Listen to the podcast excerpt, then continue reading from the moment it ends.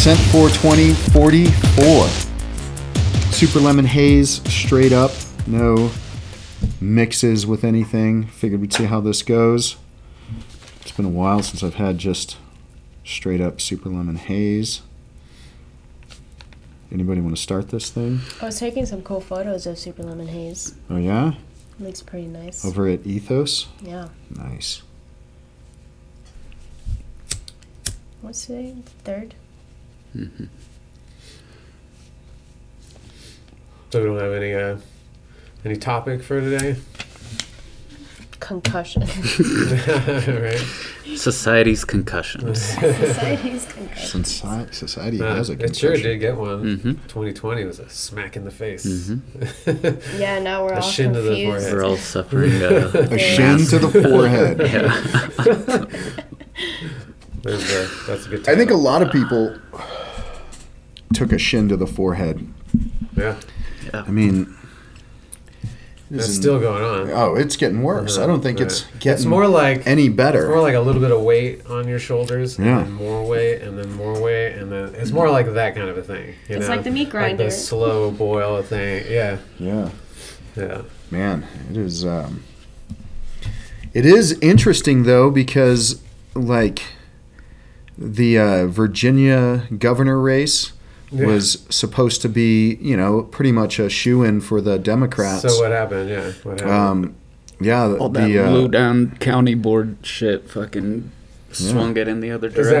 Is that right? Yeah. I think that's what it was. I think that was a big part of it. Yeah, well that... Was that in that county? Was that in Virginia? Yeah. Oh, okay. And, parents are... Like standing up and saying, "Fuck." So that guy got elected. So what? Mm-hmm. What are we talking about here again? What's his name? So the Virginia governor.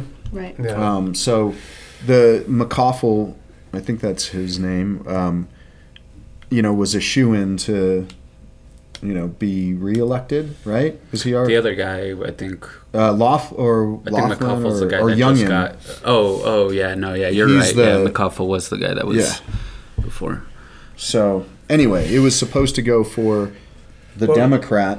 What was funny was just all the I saw a great cut of Biden he did some rally for the guy. Yeah, so did Obama. And then it was Harris. It was a cut of all the times he said Trump. He said Trump 30 times or something.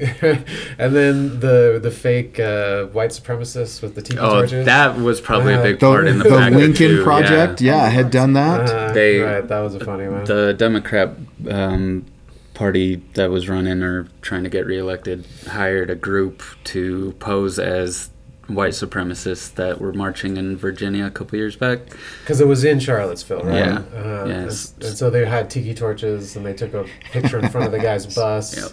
And then they got found out as being plants. Yeah. And one guy was... Imposters. One or two of them were black, so I didn't really get that.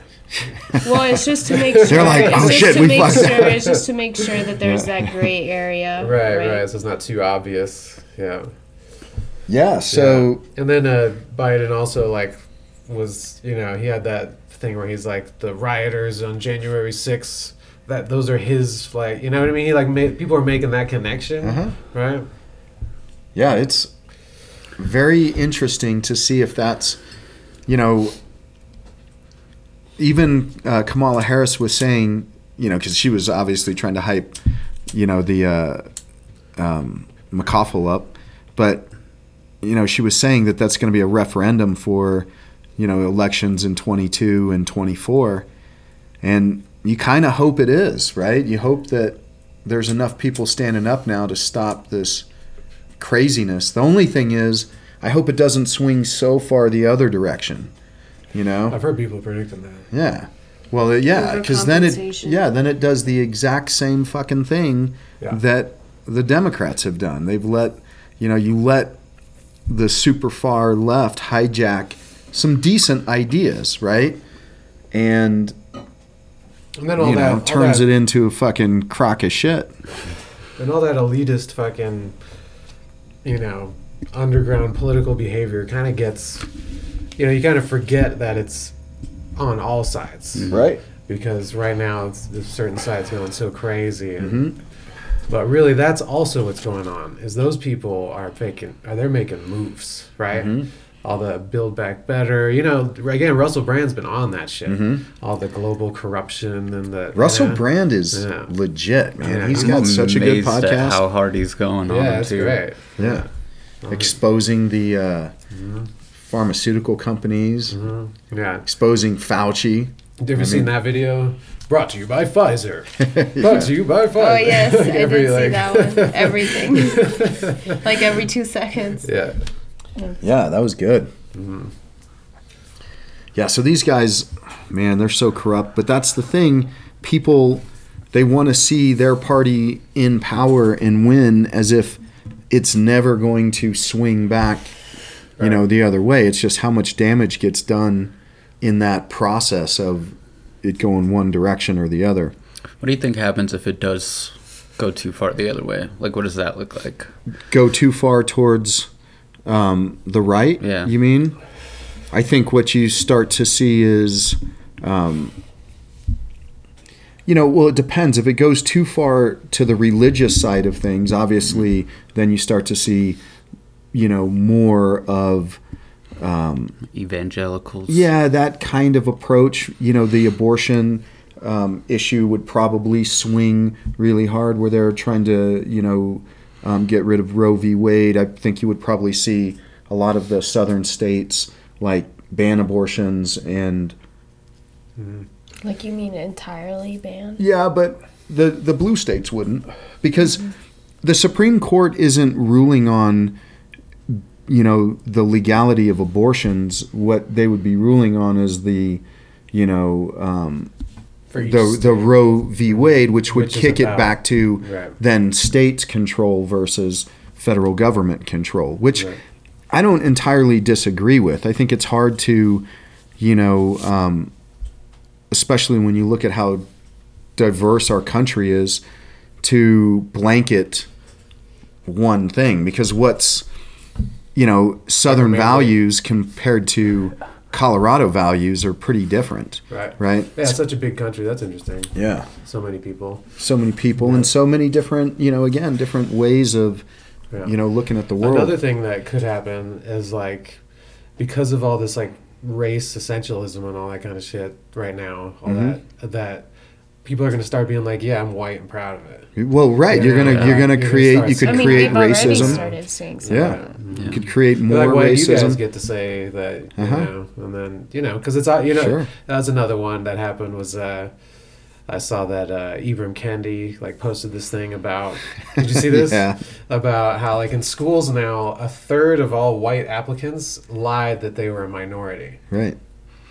And that destroys his whole argument that, you know, it's the white privilege. It's like, well, if they're white privilege, why are they fucking pretending to be minorities so that they can get benefits?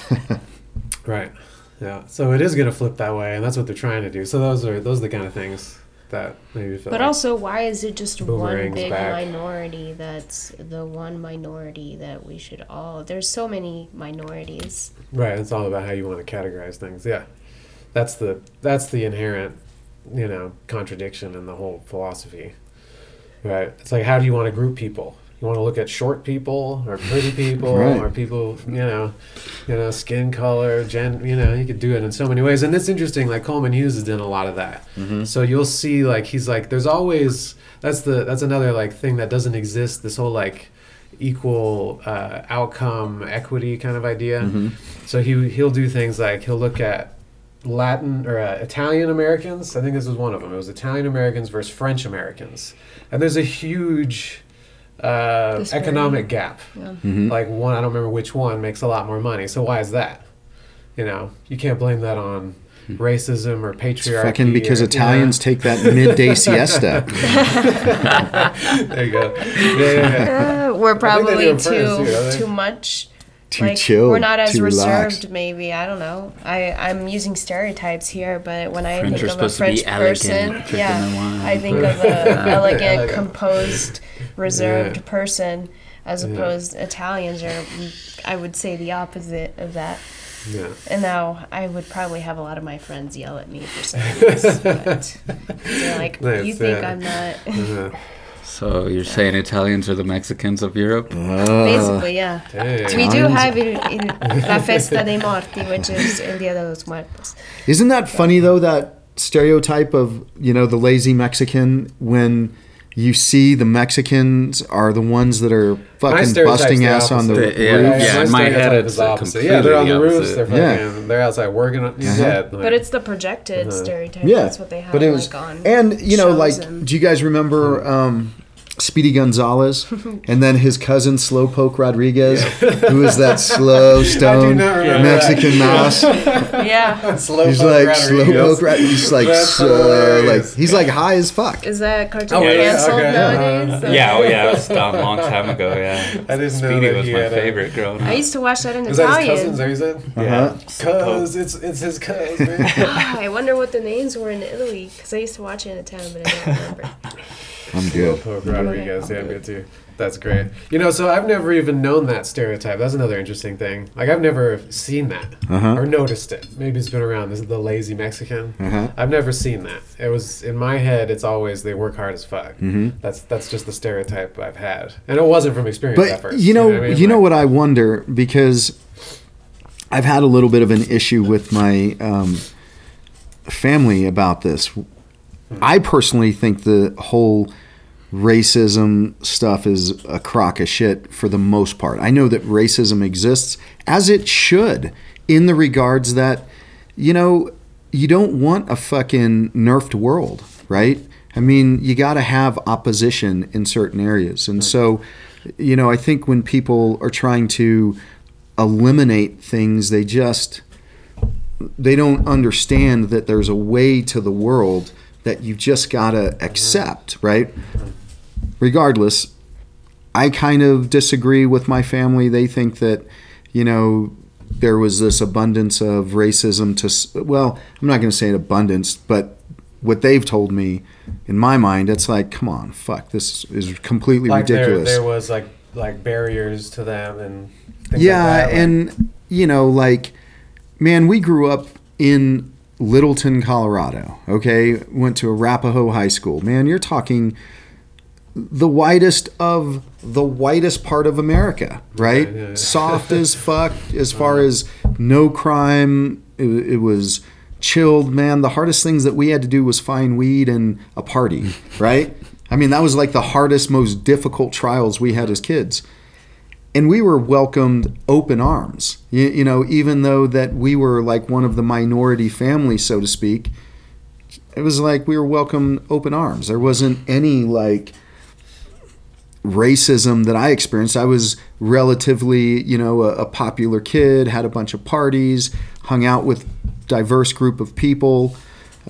So I don't know. My experiences aren't that. And when I see like what, you know, true like tribalism or racism is being in Africa, you get to see some things and it's like, yeah, we don't really have that anymore in the United States. So there's levels of that, you and know, kind of shit. Right. But I feel like people forget that thing, that it stems from our tribal nature. Like this was our way of knowing there's an outsider. But that's why I'm saying it's not, it's not too bad.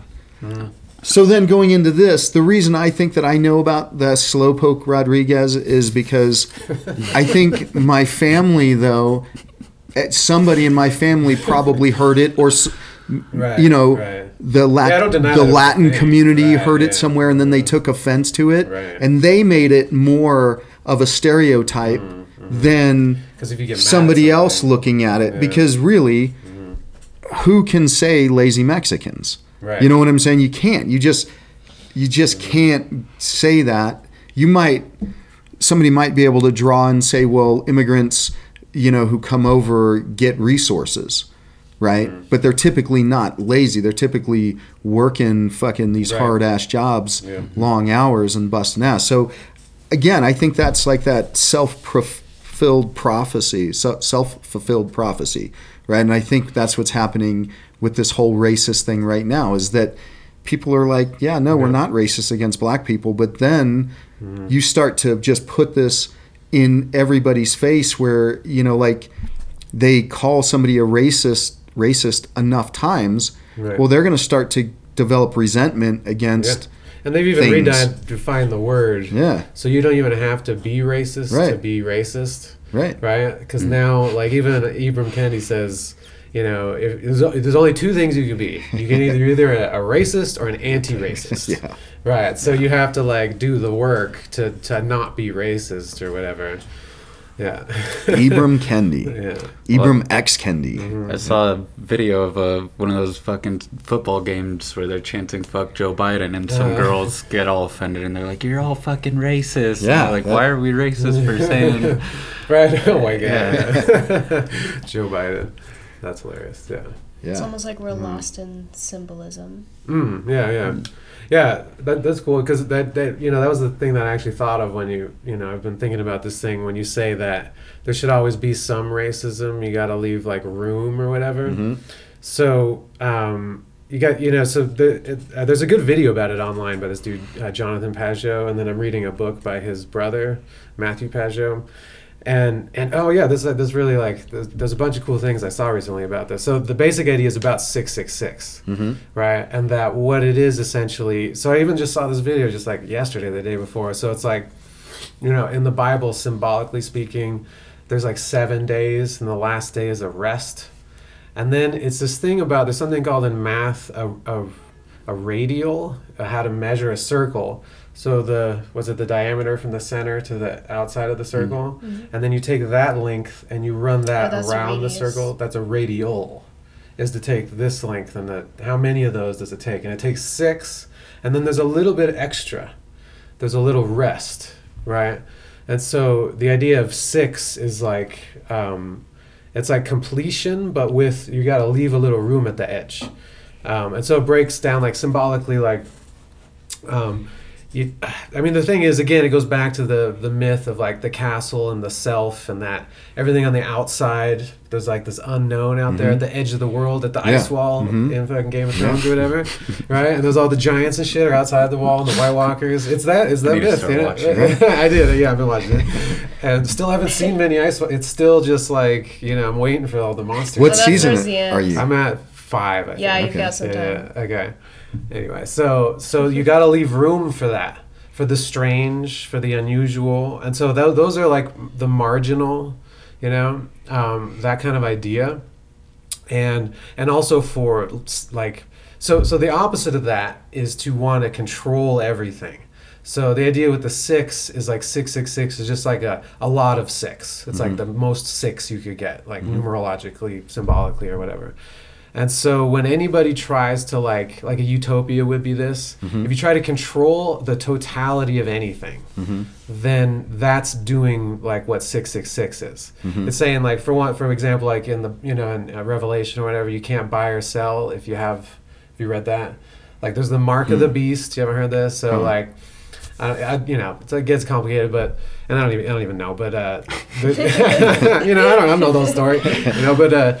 The Antichrist comes, and there's this number that's called the Mark of the Beast, and everybody gets marked. I forget the language of it, and people interpret that to mean. And then if you have the mark, you can buy and sell. So wait, did you ask me if I read Revelations? Is that what you were asking? Yeah. Sorry, that was my concussion acting. Oh, really? Right there. Okay. No, so I legit was like, it's kind of common to know this kind of stuff, especially in like conspiracy things, because it does get enacted with stuff like a mandate where you can't buy and sell. Yeah. So it's like they want to totally. Like everybody should be vaccinated. This is an example of that. Rather than there's some people on the edges who maybe are whatever for whatever reason that they health reasons can't get it, don't want to get it, are conspiracy thinkers. Even if it's the best vaccine, there's always like some people on the edges. And as soon as you make everybody do a thing, that's like the mark of the beast, or that's like a satanic. I wonder what beast we're becoming. Yeah. So that thing, you always have to leave room at the edges. You need to leave some, like you can't make everybody not racist. The only way to do that's like communism or totalitarianism. That's the only way to like make everybody think one thing. And then, so everybody wants everything to be safe. Everything's got to be safe. Can't have any, one person that dies. Right? Yeah. They say that shit. And Australia is like totally that. Right? Yeah. Well, look at what happened with Alec Baldwin. right? Okay. Are you guys familiar with that accidental shooting on the movie set? I don't know details. Well, I mean, there's a lot of things that could have gone wrong. But what we've always been taught handling firearms was it's your responsibility to make sure that that firearm is safe, pointed in a safe direction, right, and is empty unless you're going to be maybe a prop person him, right? Loaded. They handed it to him. I thought they said they had a video or some sort of footage of somebody saying it was a cold gun. Usable, but still. I've been handed weapons. They hand you weapons in the military. First thing that you do, boom, is check and clear it. Even if the armorer hands it to you, you don't just take it from the armorer and walk. You take it from the armorer. You, they do. Are they capable of making like very similar, detailed, like guns, an airsoft gun or some shit? Like, well, you know why? That's interesting, but regardless, so this is what Alec Baldwin says.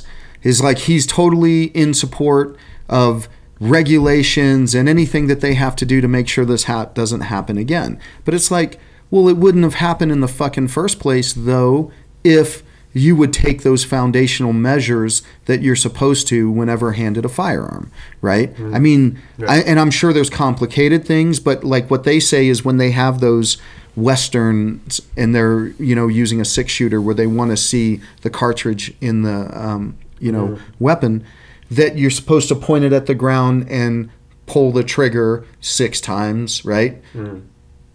And just make sure it's empty, right?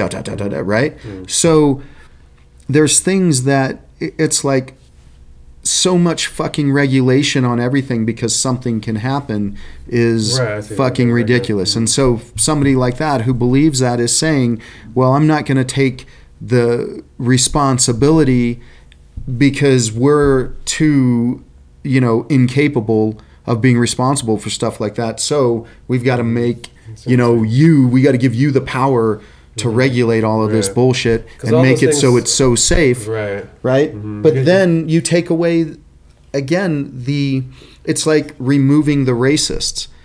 You don't want fucking things to be so safe that no one gets hurt. It's a unfortunate reality, but the world needs victims. It needs them. It's got to have them to function, to survive, to create that level of balance. And I think this is my theory, is that it's not really my theory. Like I was taking it off of something.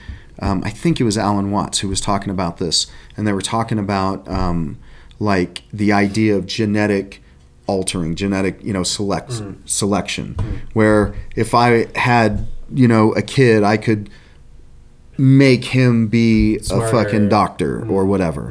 And so what he was saying was that, but how do we know that the world needs more doctors, right? How do we know, what gives us the right to say, well, too many of this is what we want? Because the world is creating that environment for that amount to become it, right? So some natural balancing thing. Right, and so that's the thing. You make the world too safe. This is what I think we've done, because that's why I went to the Army, because I grew up, again, in Littleton, Colorado, great fucking place, but it is soft as fuck. The people that I knew largely growing up were soft as fuck then, and they're soft as fuck now in the regards of, like, perseverance, dealing with hard shit. I mean, so many people I know fucking just succumbed to this whole COVID thing. They're like, oh, this is what they say. And it's like, let's just logically think about it. And it's, just this is what's been told to us.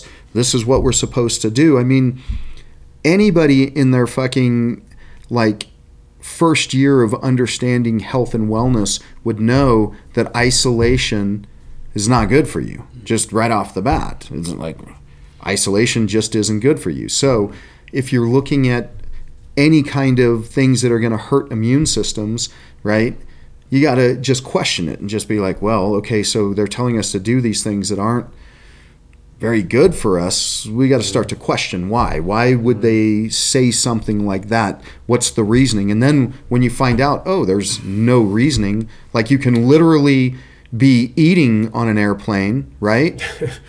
Without your mask on, but as soon as there's a lot of those little details are completely illogical, right? But people don't even question them. Right. They've sacrificed their fucking power, and that's what they're trying to do is make it too safe. And then what do you see?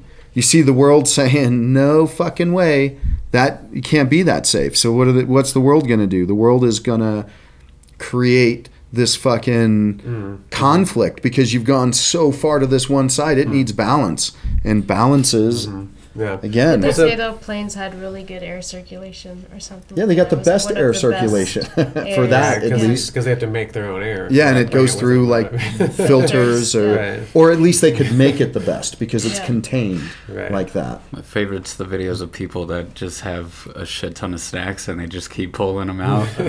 There was one where like a lady comes around, she's like, "Sir, I'm gonna need you to put on," and he just like pulls out another bag of chips and he just starts because you're allowed to eat while you have a snack. You're allowed to eat. Loophole, isn't it? But isn't that the most absurd? Like, you can't tell people that they can't eat. Man, what a fucking And you know this thing, like they're downplaying the mandates, and I think one of the other big airlines just had to cancel like 1,000 flights. Yeah, and it's like, well, how many times can you say the weather is bad? Yeah, and it's the weather, right. And people are like, "Oh, well, it's just the weather." It's like, what are you talking about? But could it really be that they like fired everybody and then just don't want to say it, or fired so many people that they have to cancel, or so many people are on furlough or whatever until they figure this shit out? I think that's what Southwest had to do is they had to kind of reconsider. They lost like thousands of pilots. I mean, how could they even make those flights happen? What happened to the Southwest thing? Did that ever? They were gonna like. Yeah, I think they retracted, and I think they said that any new people coming on will have to take, you know, or will have to. Yeah, we had that. That's smart of them. Yeah. Anybody that's new, and then over time, everybody will have it. Yeah, yeah. So it's so how much of it's like you said, there's no reason. Like what if the reason's like when you overvalue one thing over another?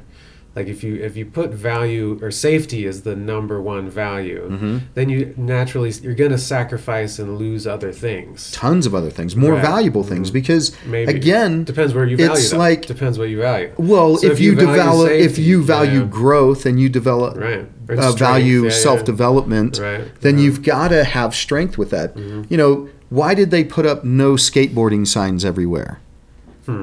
It's so Jordan Peterson talks about this, right? It's so people don't get hurt because they're jumping stairs. You know what I actually think doing things that is that, but it's also like rich people being like, I don't want those lowly. You know what I mean? I just always thought it was for legality's sake, so that if somebody gets hurt, they can be like, well, we had this posted here. That's from the view of a skateboarder because you're on their property. Because we would skate some places and they didn't really give a shit, but it was like the signs are posted, so they know they're not liable. You know. And then you got other, like we'd skate some banks and they're gonna, of course they kick us out. They don't want us interfering with business, but with people walking. Besides kicking you out, or is it just? Oh, we would have cops chase us. Yeah, I mean, several times, like for skating, dozens and dozens. Right? I mean, isn't that fucking ridiculous? Yeah. But how? But how much did you learn from eating shit? Right? What if you were skating and you never wrecked?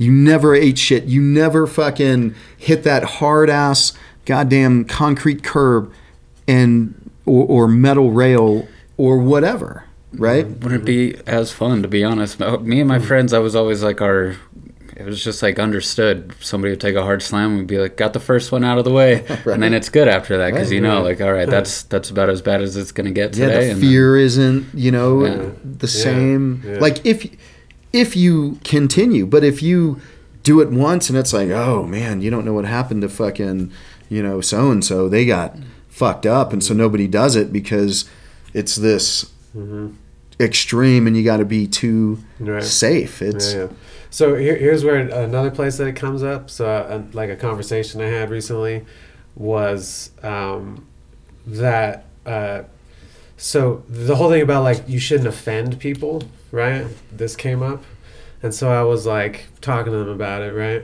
and the idea they were pretty much saying is that you should almost sacrifice everything to not offend. Mm-hmm. You know, you shouldn't post anything or say anything, mm-hmm. use any words, any, you know what I mean, that might offend somebody. Right. You know what I mean? And it's so why? Right. So it does get me thinking about it. It's related to the safety thing. Yeah. Right. But it was accompanied by the idea that, you know, because then I was like, well, what about when, you know, I had a few examples. One was like, what if my son, like, needs to, like, shower more and take care of his hair and, like, do that a little more. If I tell him that, it's a little offensive. Mm-hmm. You know, I'm like, dude, you look kind of fucked up, you know. But why is it offensive? Because of lots of reasons. Yeah, that's a good question. Because you're pointing out they're, like, slacking on their own. Mm-hmm. I don't know, that's what I feel. Right, and I'm a dad, so it's like my response, I can do that or whatever. It's embarrassing to not be able to take care of yourself. I can do it kindly because I can be like, yeah, I was there too, man. Mm-hmm. I had to learn, you know what I mean? And that's the kind of the things I said to him, like, because I went through this. And it's a constant thing. Because when I was young, I didn't realize how much me not taking care of myself affected everyone else. Sure. You know, I was like, who gives a fuck? You know, I didn't look in the mirror. I'm like, you know, who cares? And then I'm like, oh, you stink. You know, you don't like it when other people stink. You know? You know, and then if you're all disheveled, you know what I mean? It's like it makes people uncomfortable. Yeah. And so you look like you don't care, and if you don't care about you, then how do you care about them? Ooh, yeah. You know, I mean, there's a so I was telling. Damn, I was never thought about that. That's deep as fuck. That was good. Yeah. So that's what I was saying. Like, so there, I have to offend someone for the truth to come out. Mm-hmm. You know what I mean? And so there comes the thing. Oh, I don't believe in truth. And so this is all related, you know. Mm-hmm. I feel like there's this, like, it is like a, what's that? Oh yeah. No, it's not that. But it's related to this, like, virus floating around, the mind virus stuff, and why it's all about safety or whatever. These things are all related. Like, and so if there's no truth, instead, my feelings matter. Mm-hmm. You know. Like, who knows what's real? They may admit that there's a real world out there, but you can't know it. But my feelings matter. But your feelings matter. And here's the thing, though, right? Because I was told that I'm not compassionate, right? Mm. But it's like, your feelings do matter. Right. Why wouldn't I want to offend you? Again, there's levels. But, like, let's say we're sparring, right? Mm. Let's just take this into a martial arts realm. I'm going to do shit or say shit to offend you. I don't want you overly offended, but I want you offended enough where fucking you're coming back. You're in it. You've been drawn into this, and you can, like, develop from that offense. One, it might be funny as fuck for me, right? Well, we need humor, but if I sidestep, boom, and crack you on the fucking, you know, chin, and sidestep and crack you on the chin again, and then sidestep, fake crack you, and then hit you in the fucking body. It's offensive, right? Well, that's so it's interesting that you just put it in a fight context, right? Because, like, if you think about what the word is, you're offense, right? You're on the offense, right? And then the ops is at the defense or whatever. Yeah. So how can? But it makes you better, right? Mm-hmm. Unless you quit. Unless you're too soft, right? I almost said the P word. I don't believe you're actually, like, self-censoring. So, but it makes you. I mean, it makes you fucking tough. It makes you strong. It hardens you. And so, going back to the non-compassion that I was told that I, or the compassion that I lacked, right? Mm-hmm. It's like, to me, I am compassionate as fuck, but I'm more compassionate with you learning how to fucking deal with a hard situation, let's say, than me making you feel good about something that you don't have. Because what if I didn't offend you when we're sparring and I let you fucking come in with these great combinations and we feel good and we high five afterwards and it's like, you're doing so good, and then you walk out of here and you get the shit kicked out of you. It's like, wow, man. So what's interesting to me is, like, from my personal experience, I have never thought of you as not. I thought that you were compassionate. Mm-hmm. You know what I mean? Like, I thought, from early on, I was like, well, he's not going to hurt me. Mm-hmm. You know what I'm saying? Even though you could, right? In you know what I'm saying? Yeah. So I always had that thought, you know, from the beginning. So how much of it is just like some weird misinterpretation of things. That's exactly, you know what I mean? It. Like, and what we look at, though, from our own perspectives of compassion and, you know, offense. Because, again, it's more offensive for me if we were talking like mass offense. Let's say you were trying to lose weight, okay? Mm. So you're trying to lose weight and you come to me and you're like, man, I really want to lose weight and I want to get on this program. And then Anna and Jordan are sitting there and they're like, no, man, you look great the way you are, right? Who's more fucking offensive? They're right, offensive right. Long-term. I might say, yeah, dude, right. You got some work ahead of you. We can do it, but you know, this is going to be an ass kicker. You're fucking, you let yourself go a little bit and we need to get those up to speed. So this is exactly right. Like, and then when I was talking to this person, just, you know, to think about the bigger idea of it, it's like those examples we're giving are times when we're like, you could say letting someone know you're, you know, as close to the truth as you're able to. You're saying, you know, being fat's unhealthy and nobody's telling you otherwise. And when someone comes to you and says, hey, it's cool with that you like call me on my shit or whatever. Yeah. If you're friends with someone, you expect that. Right. So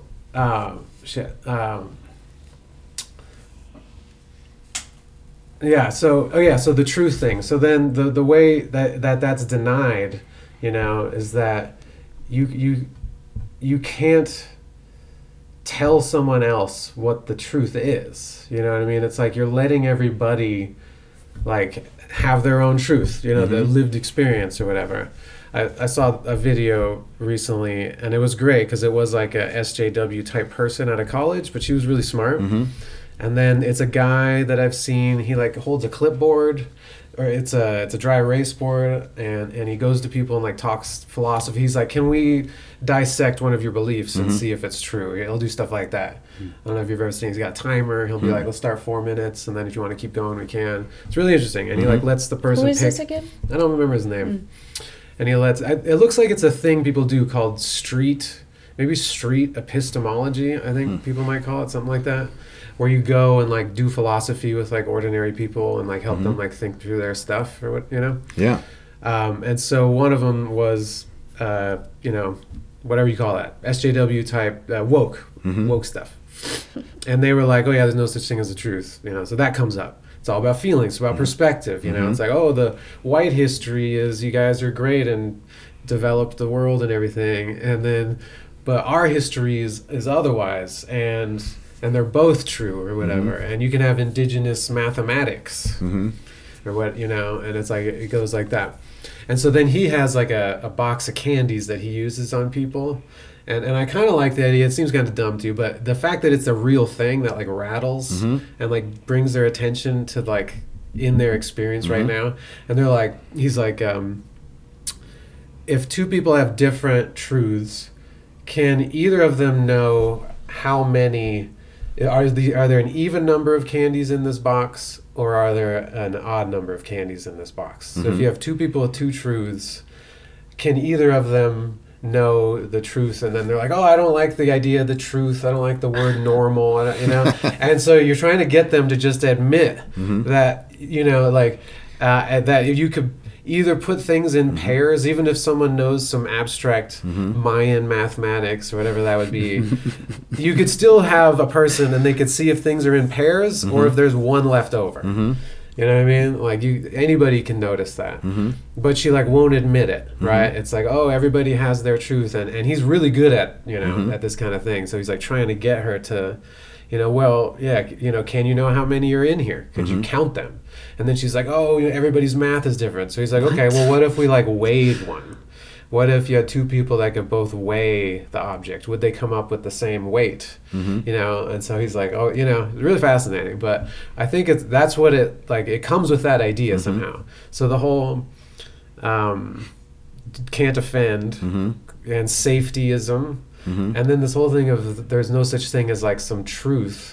It's like all that stuff comes together. It's almost like they want to be, you know, you could say they want to be safe from the truth.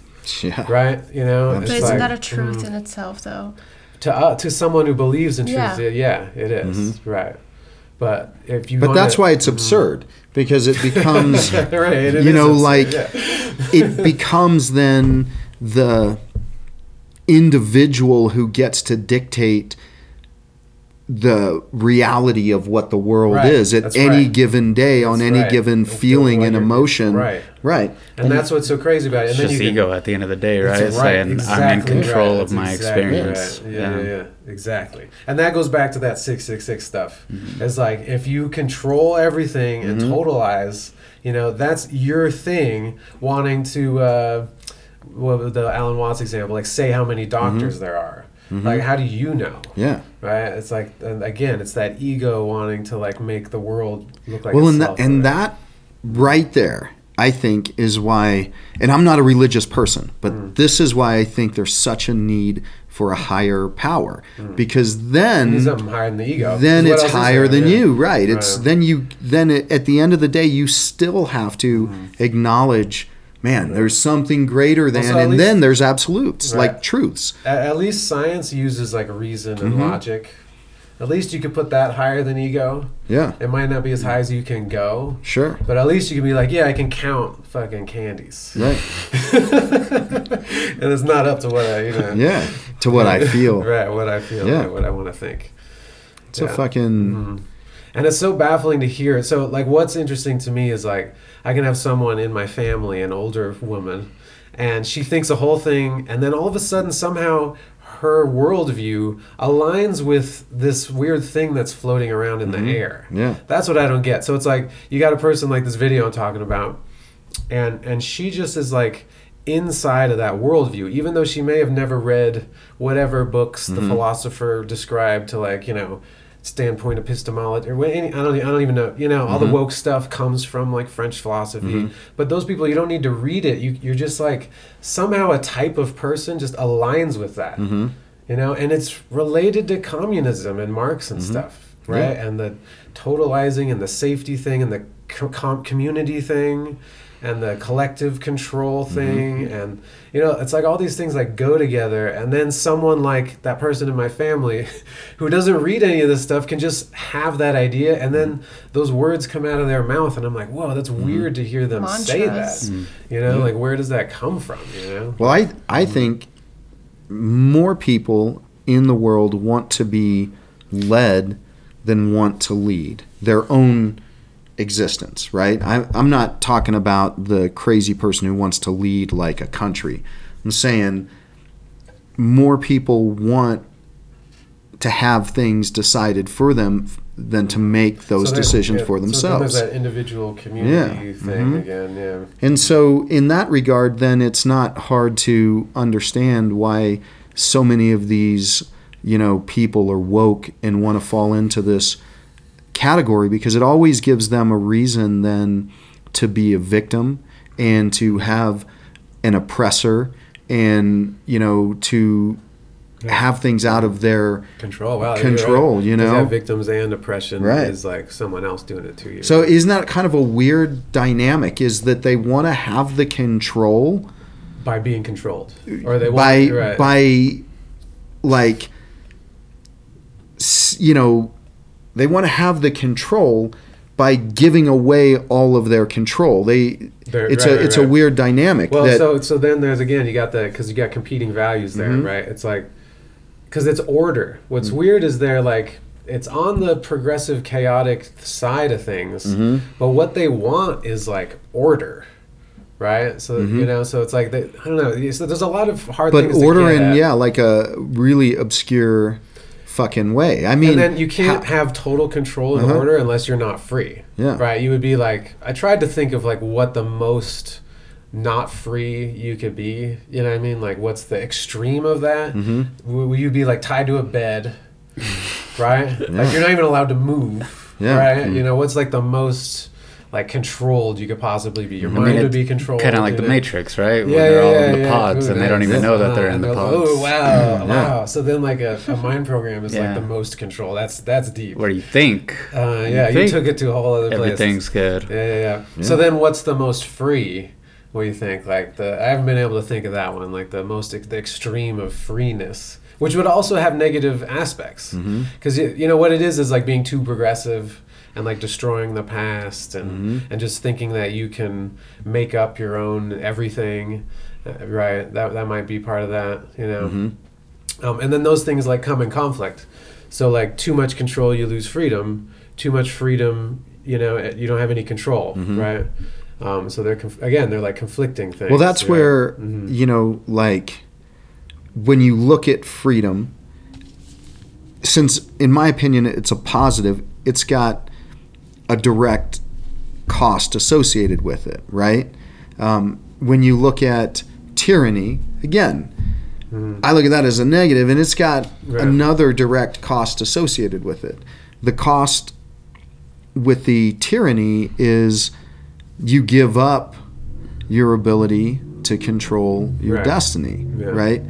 The other way is that you got to be disciplined enough to control your destiny, or to have control over your destiny. Okay. You know, and that's where. But you could say that if like freedom requires responsibility, yeah. and we live in a lazy instant right. gratification generation, so right. it's easy to submit and just not want to have responsibilities, right? Yeah. I mean, look at right now the workforce. You know, there's a huge shortage of workers right now, and I think there's a lot of reasons why that's going on, but. I think in a lot of regards, people, they want things that they haven't earned, right? And so what I mean by that is, so all of us here have taken huge risks by doing our own thing. Because if you fail, there's no backup.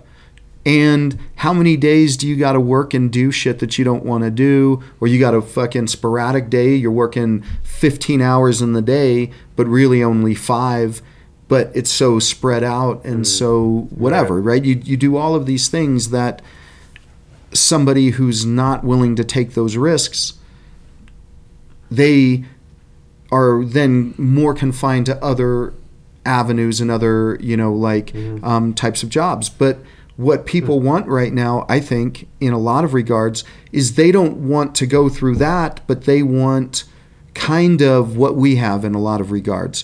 And that's that kind of, you know, freedom of doing your own thing, right? But they don't understand, well, there's a huge fucking risk that goes along with that. Right, you don't get a government check that keeps you alive, right? Yeah. You know, so that if you don't do well, you've at least got your bills covered. I mean, you know, a lot of people don't see that, man, there's a fucking real risk in that, you know, area. So both sides have risks. And right. But a lot of people, I think right now, want the benefit without taking the risk, without putting themselves out, without saying, man, this is... not being connected with how reality works. Correct. That's trying to create your own fucking reality. Sounds a little parasitic.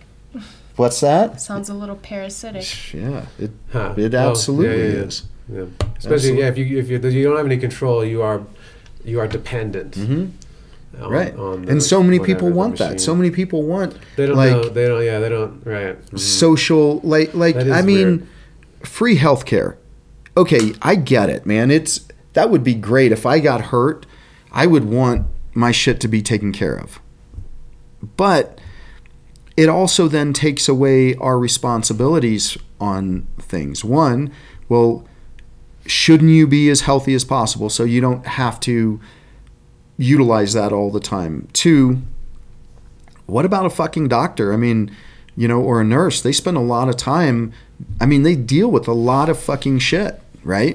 Like literally, people are at, you know, their worst as far as either sick or injured. Yeah. So they're dealing with people in bad moods. They're dealing with people who fucking shit themselves. They're dealing with people who die. I mean, so they've got this huge, you know, like responsibility. So they should be relegated to making only X because we feel that we should have free shit. You know, and when we do that, when we dumb things down like that, it's... Control it. Yeah, you know what I'm saying? Now, we should have reasonable stuff, I believe. Yeah, I mean, I was trying to, like, look at my knee surgery. I, like, scheduled it. I was like, I'll figure, you know. And I call the insurance company. There's no way for them to tell me how much it's going to cost. Mm-hmm. Like, the guy literally told that to me. I was like, well... Like, you know, there's like some estimate for one aspect, but then there's also the hospital, the anesthesia plate, the guy or whatever. And so there's three different prices, and they can't tell me because who knows what tool the guy's going to use or did whatever.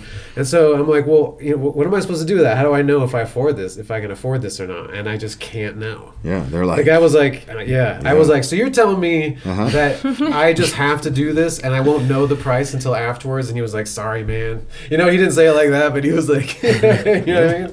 I was like, yeah, you know, you have no control over it. But yeah, that's fucked up. Yeah. Like, it's a scam, it's right? It's a system, Right. It's such a fucking scam on, you know, both sides. But then, see, that's the illogical side of things, the absurdities. It's like, so we'll go the extreme opposite direction as the solution to that problem, rather than say, okay, well, I mean, if you get a knee surgery, right, you want the doctor to do a good fucking job. Right. So we want people that are still going to do quality work, but at relatively reasonable, affordable prices. But if you're a doctor who's got to deal with shitty people for fucking, you know, everything, I mean, how many people go into emergency rooms for the craziest reasons, right? I know someone that's like always in for like nothing. Yeah. Nothing at all.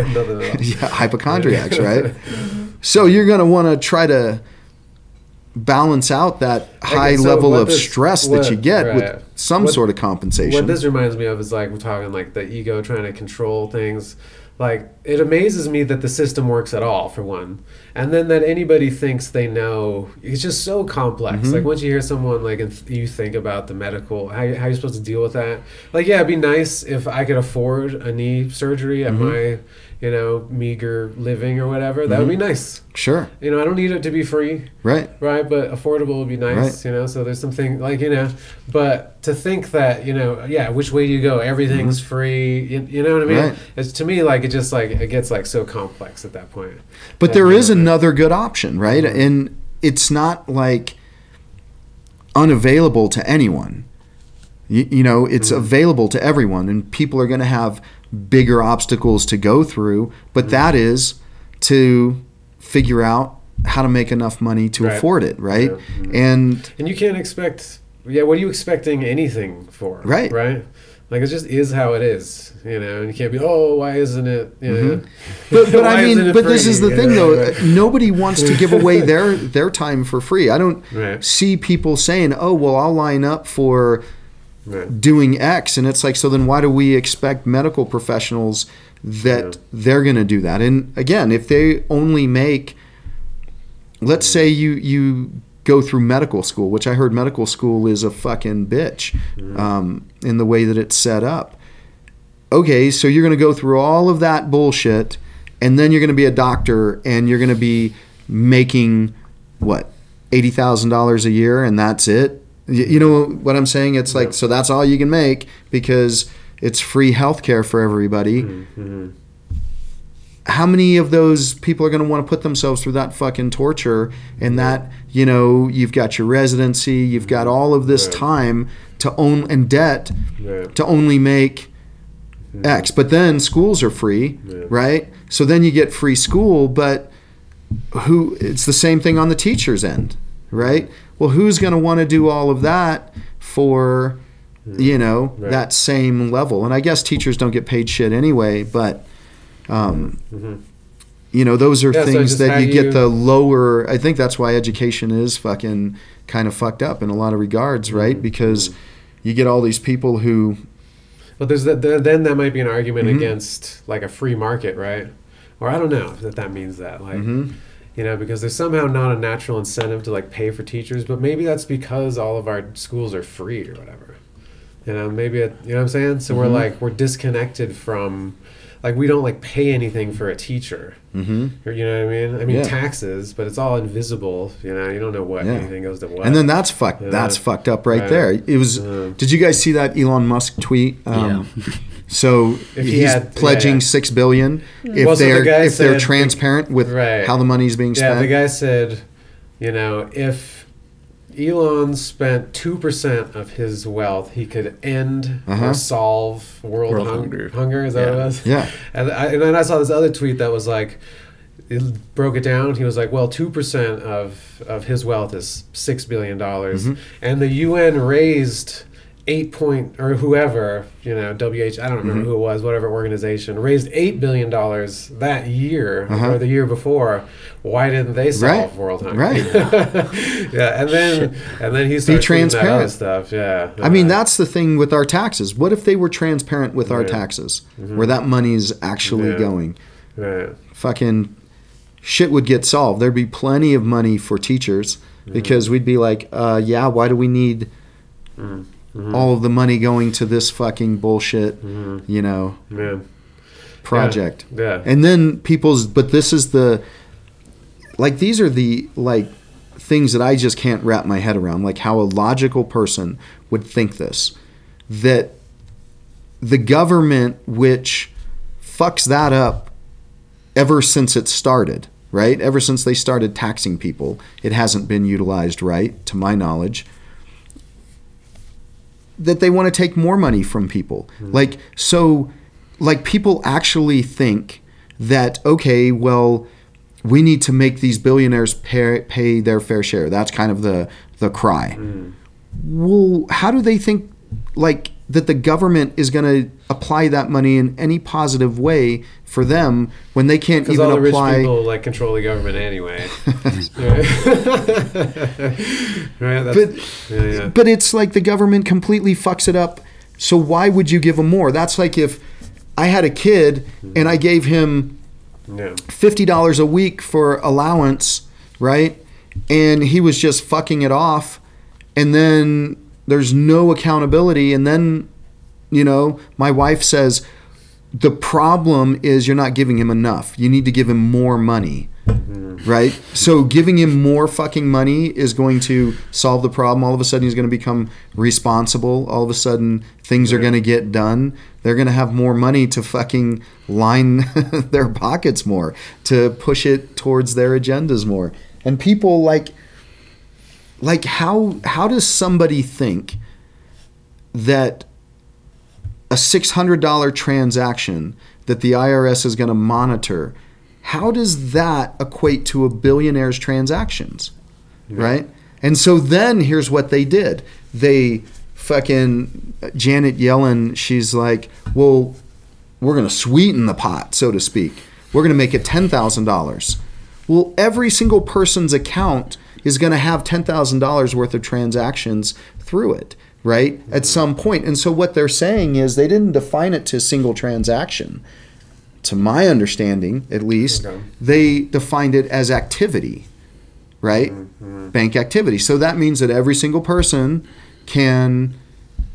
I mean, there's not anybody who's going to make less than $10,000 besides a high school kid, right? And so then they've got access to your accounts, and people are thinking, oh, that's going to go after the billionaires, because billionaires really make a lot of $600 or $10,000 transactions. Right.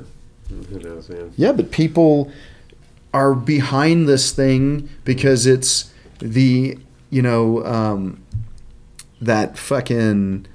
Biden plan to, what do they say, build back better? Build back better. Right. And that's one of those weird phrases that's like all over the world. Right. I remember hearing that last year. Like, you know, presidents of like France and shit are saying, why are they all saying the same phrases? Build back better, right? What's up with that? That was like the hope and change. That's sus. They're saying that in other countries? I don't know. For sure. For sure. Lots of other countries. That's like a... some fucking Illuminati phrase or some shit. I'm telling you. Yeah. Well, I mean, they definitely communicate. Hell yeah, they do. Man. They were just hanging out, took all their private jets and fucking... Isn't that the most ridiculous fucking thing, too? Look at the absurdity right there. Holy you got shit. Them like, we've got to eliminate...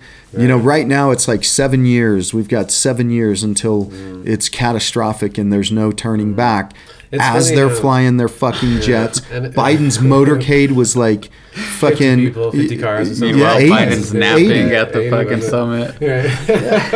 That's so hilarious. And the shit that's so important that it's catastrophic. It's funny that like all the censorship is going on right now and all the weird propaganda stuff at the same time that there's the most conspiratorial things. Like if you were a conspiracy minded person, there's so much shady shit going on. Well, and then remember that news anchor like that admitted, what, like 6 months ago something like that. That like, oh, the next big thing is going to be the climate, that was right? That, and they caught him on a hot mic. What was that? What's the guy's when he goes and has the hot chicks talk to the people at the dinner table? Project Veritas. Project Veritas. That was one of those, right? Yeah, I think so. Yeah, that's what they're gonna do too. Like, so they're already doing it. That's what this big summit. Yeah. They're saying right now that we're at a 7-year is the absolute fucking. So I've been thinking. Oh, go ahead. Didn't Jeff Bezos also just talk about dedicating a lot of money into?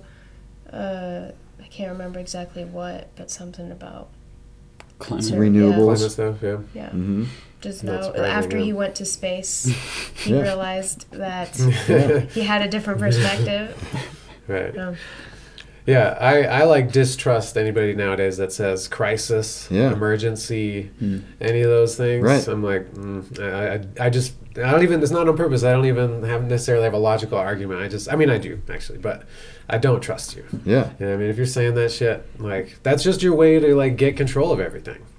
Right, because if it's a crisis, then it's like, oh my God. You got that specific attention. You got crisis after crisis after crisis. Yeah. And this is the thing with soft fucking people, though. Yeah. Yeah. This is orange level alert. But this is why people need to get tough and not be such fucking pussies, because they lose the endurance for the fucking fight. And I see this so much where people are like, I'm not getting, the vaccine, or I'm not doing this, and I'm this, and then all of a sudden a few months down the road, they're like, I'm just so sick of this, and they fucking succumb. And it's like, well, you just don't have the endurance, right? It's like people right now talk about, I'm so sick of hearing politics. It's like, okay, well, politics right now, but it's still a big part of your life. Yeah. You know what I'm saying? It's going to dictate a lot of things here moving forward. And so when we like toughen the fuck up a bit and just be like, okay, I'm sick of it, but it's not like so exhausting that it's going to fucking make me stressed or whatever. It's like, all right, this is here for a bit. We got to deal with it. It's like COVID. COVID's here for a bit, right? Or it's here permanently. We got to deal with it. So people can be sick of it, but it's like, I agree with come you. Up with I fucking think, solutions and not this whole fear bullshit that's just, I agree with you. But I think at the same time, I think things are so new. It's like I don't think things have ever moved this fast. Sure. I was just going to say, this is the first time in my life where it feels like politics actually do matter. Right. Like it's always seemed like it was just a facade. Yeah. I'm paying attention now. Yeah. Now all of a sudden it's like...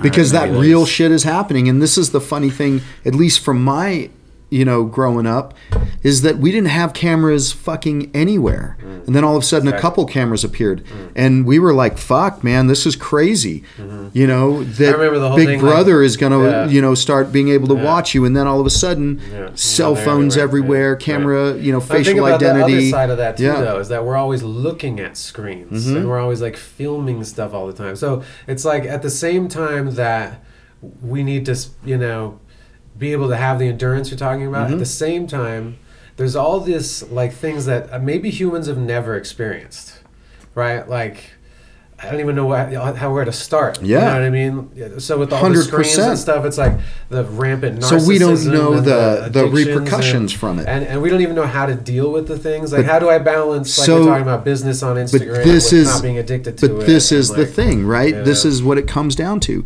You got to be fucking tough. You got to be mentally tough. You got to be physically tough, because then you at least have a chance of figuring the shit out. Right. But if you're not, you just get consumed, right? The world needs victims.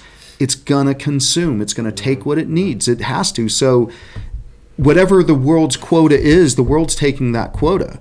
The things that we can do is say, okay, I'm gonna do everything within my abilities to make sure I'm not the easy fucking prey. Because it's gonna take the fucking and that's life, easier right? things. You just like adapt. Yeah. I mean, what choice do you have? Correct. Right. And so what adapts? It's fucking Darwinism, right? It's not the weak one typically. It's not the fucking, stupid fucking person who does crazy shit all the time, right?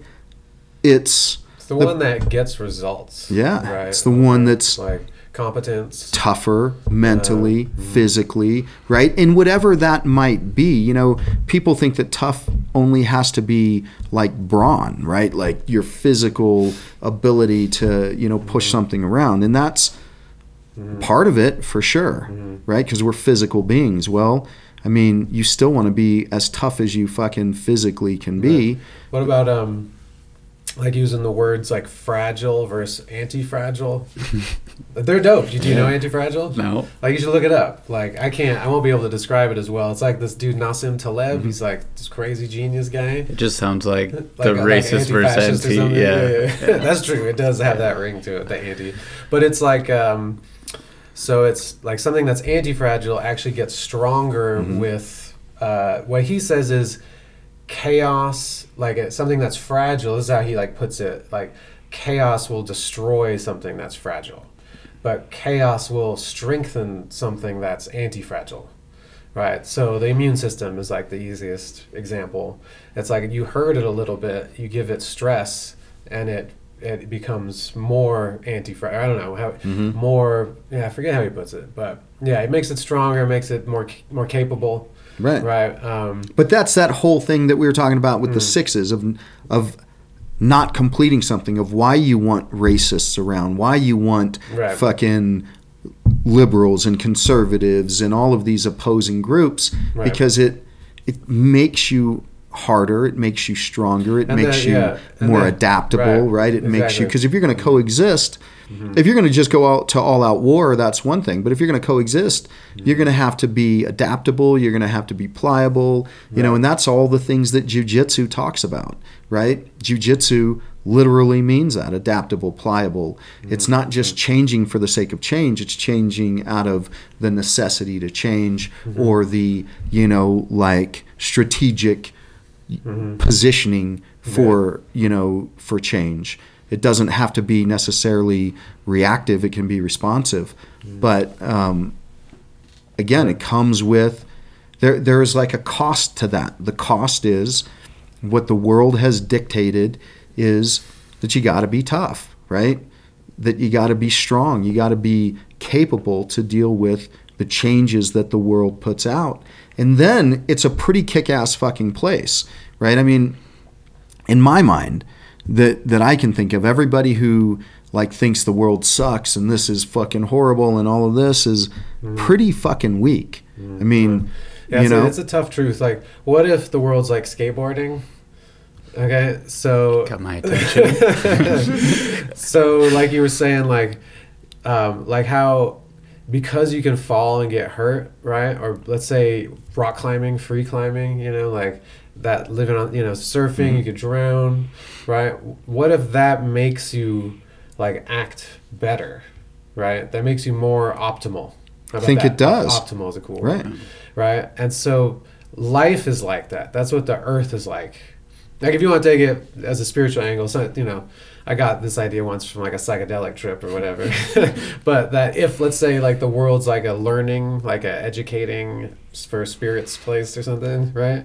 And that's how it does it, is it's like it uses suffering and like competence or the ability to do the right thing at the right moment, kind of a thing like that. I don't know what, you know, words you could use for excellence. Right. It's being in the moment, right? Right, exactly. Yeah, that's and then the suffering is what gets you to be in the moment. Right. Because otherwise, you're just like a mattress and you just let life smash you. Right? Yeah.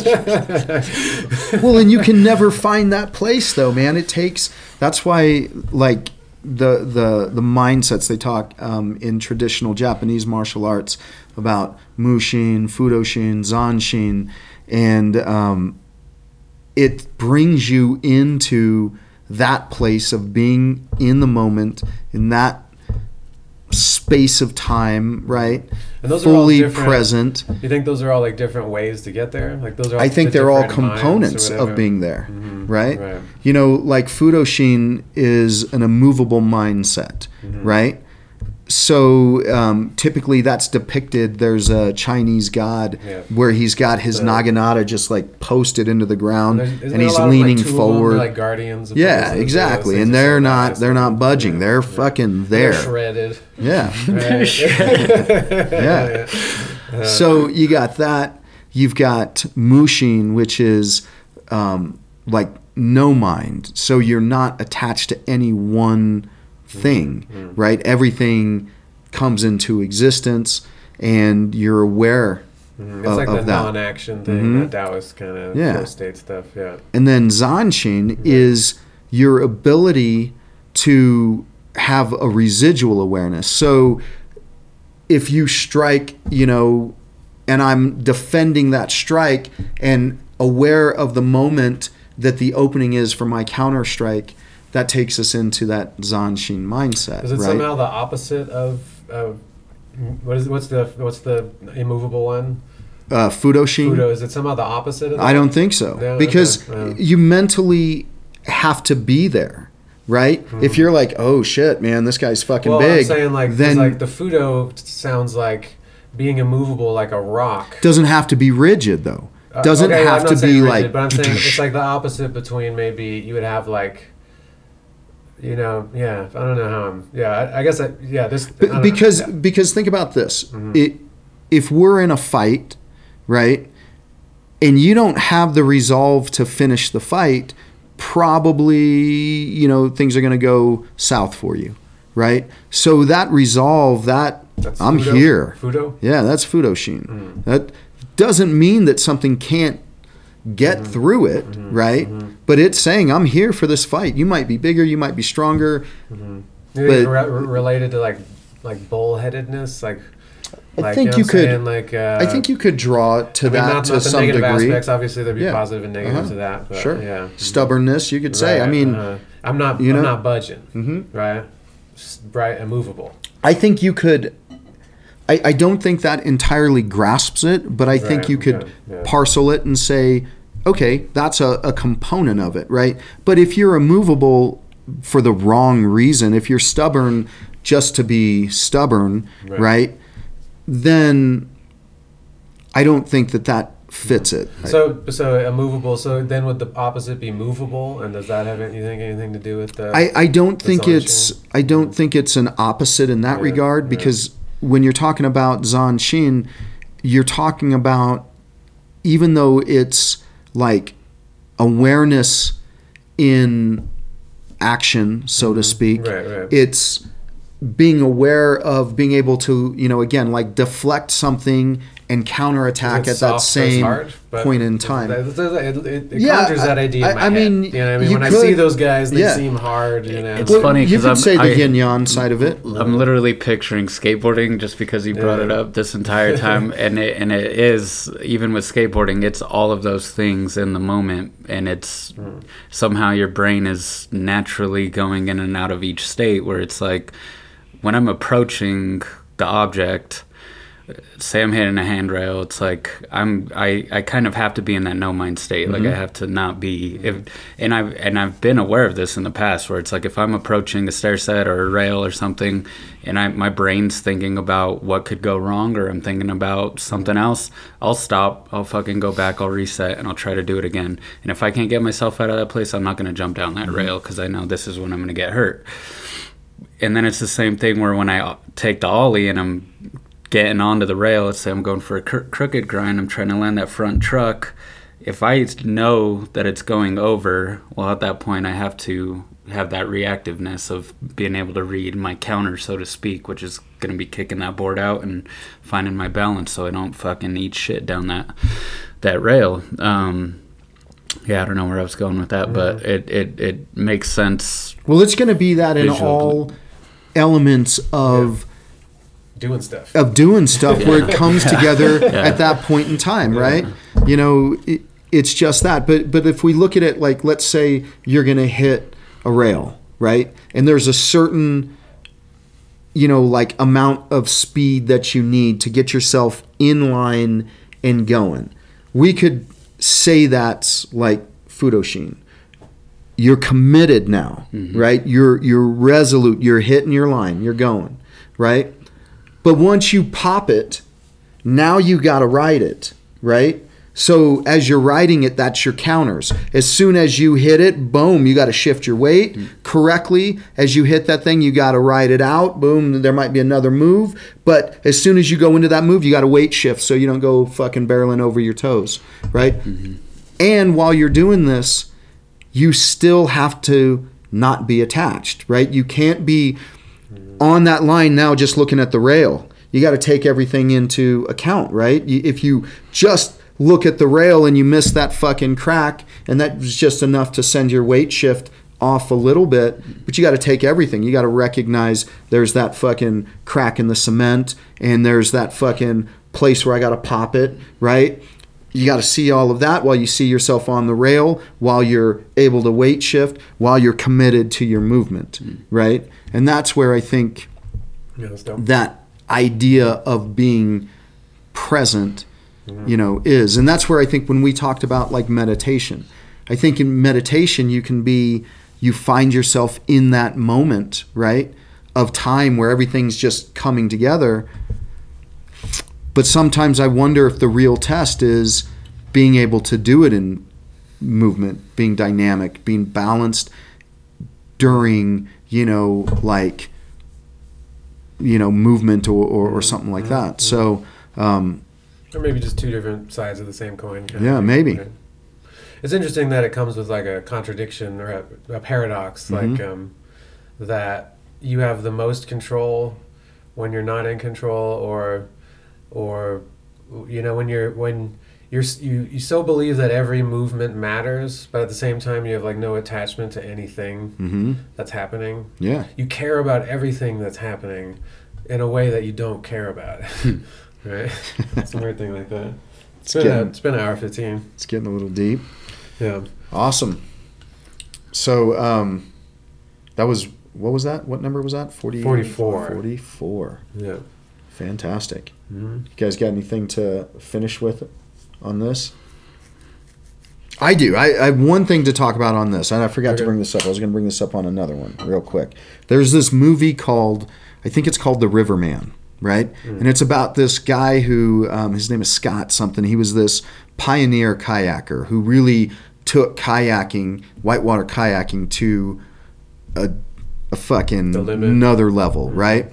And so there was these three rivers that they were going to run up in, it's the headwaters are up in like Nepal, and then they go to three different parts. These are three, you know, big ass rivers. I think one goes down into Africa, one goes into China, and one goes, you know, somewhere else. But the goal for him, his life goal, was to run all three of them. And so he ran two of them and kind of crashed, right? You know, where he just got burnt out. Maybe he got, you know, had some addictions or whatever. But he was this hard ass fucking like dude. So his crew that he was with, he was always the guy who was kind of a dick. He was, you know, if you guys aren't on, you're not on this fucking trip, you know, because we're doing shit that's too risky for you not to be fucking there, right? And he was just a dick about it. So anyway, he comes back like 8 years later, I think. You know, he was taking a couple months off of kayaking to get his mind right, and that turned into 8 years. I guess he got into some, you know, alcohol, you know, issues, something like that. I can't remember. Maybe even some pills involved in that. But anyway, so then he gets back into kayaking, and it might have even been longer than that. It might have been 10 years, right? And so it wasn't really like a thought of him to go do this third river, but he's kayaking in this place where it's like one of the places that's named after him, right? I think it's even called like Scott's Falls or something like that, Scott's Chutes. But anyway, so these guys recognize who he is, and they're paddling for a bit, and he's like the legend that they came up through, right? You know, that motivated them. And so these guys have taken it as kind of like MMA, right? You know, he's one of the founders, and these guys have taken it to a whole nother level of the game. Well, anyway, they're going to run this river, and they invite him to go along with it, right? And so he gets himself back in shape, and he fucking does this run, and it's this big triumphant, you know, thing for his age. Yeah, it's the last river on this trio, right? He's the first person to ever do it, you know, yada yada yada. But anyway, he's talking about it, you know, great accomplishment. But he's talking about it afterwards, and he's like, these guys were so friendly, and they were so welcoming, and they were so encouraging and so positive. And he's almost like, you know, his lips kind of quivering about what a dick that he was. Okay, and so his like lesson is that he wishes he wasn't such a dick and such a hard ass, and it can be done without being that way. And so this is what I wanted to leave you guys with, because I kind of think the other. I disagree with his position, because he was a pioneer, and in those days you have to be fucking hard to cut your teeth on what he was doing. There was nobody who did that shit before him, right? And so when you've got those hard people, they set, even if the next generation is doing like something way more advanced than they did, they set the opening for that next generation to see the possibility. And if you look at MMA, right, you know, the rise of UFC, man, they did tournaments. They fought 3-4 times in a night. And they don't do that anymore. And the people who are fighting are way superior than those guys ever were, as far as skill, you know, maybe not as far as mental toughness and things like that, but we're talking just taking mixed martial arts to a new height. But it could have never, in my opinion, got to that point had you had those people on this side of it. They wouldn't, in my opinion, have known where to take it. It would have been, you know, it's kind of like what we talk about music today, right? What you've said a little bit, where technical-wise, they're fucking light years ahead. But Jimi Hendrix fucking just putting down those heavy kind of riffs and taking that chance, and what he had an upside down guitar, right? An upside down fretboard or whatever. You know what I'm saying? Those kind of risks and that kind of hardness and approach to it. Yeah. So anyway, since we were kind of finishing on that, I figured I'd throw that in. I wanted to talk about that and see what you guys' thoughts were going to be. So, you know, maybe for next time. Okay, you want to save it? Yeah, I think we're... Okay, cool. Cool. Anything to add? How's your concussions? Good. Yeah? Anna spoke less than she normally does, so I think she said 6 words today because she's got a concussion. Next week, we'll get back to the regular 20 words. I felt my attention waver in and out a couple times. It's all right. Justin and I will carry it. All right, later.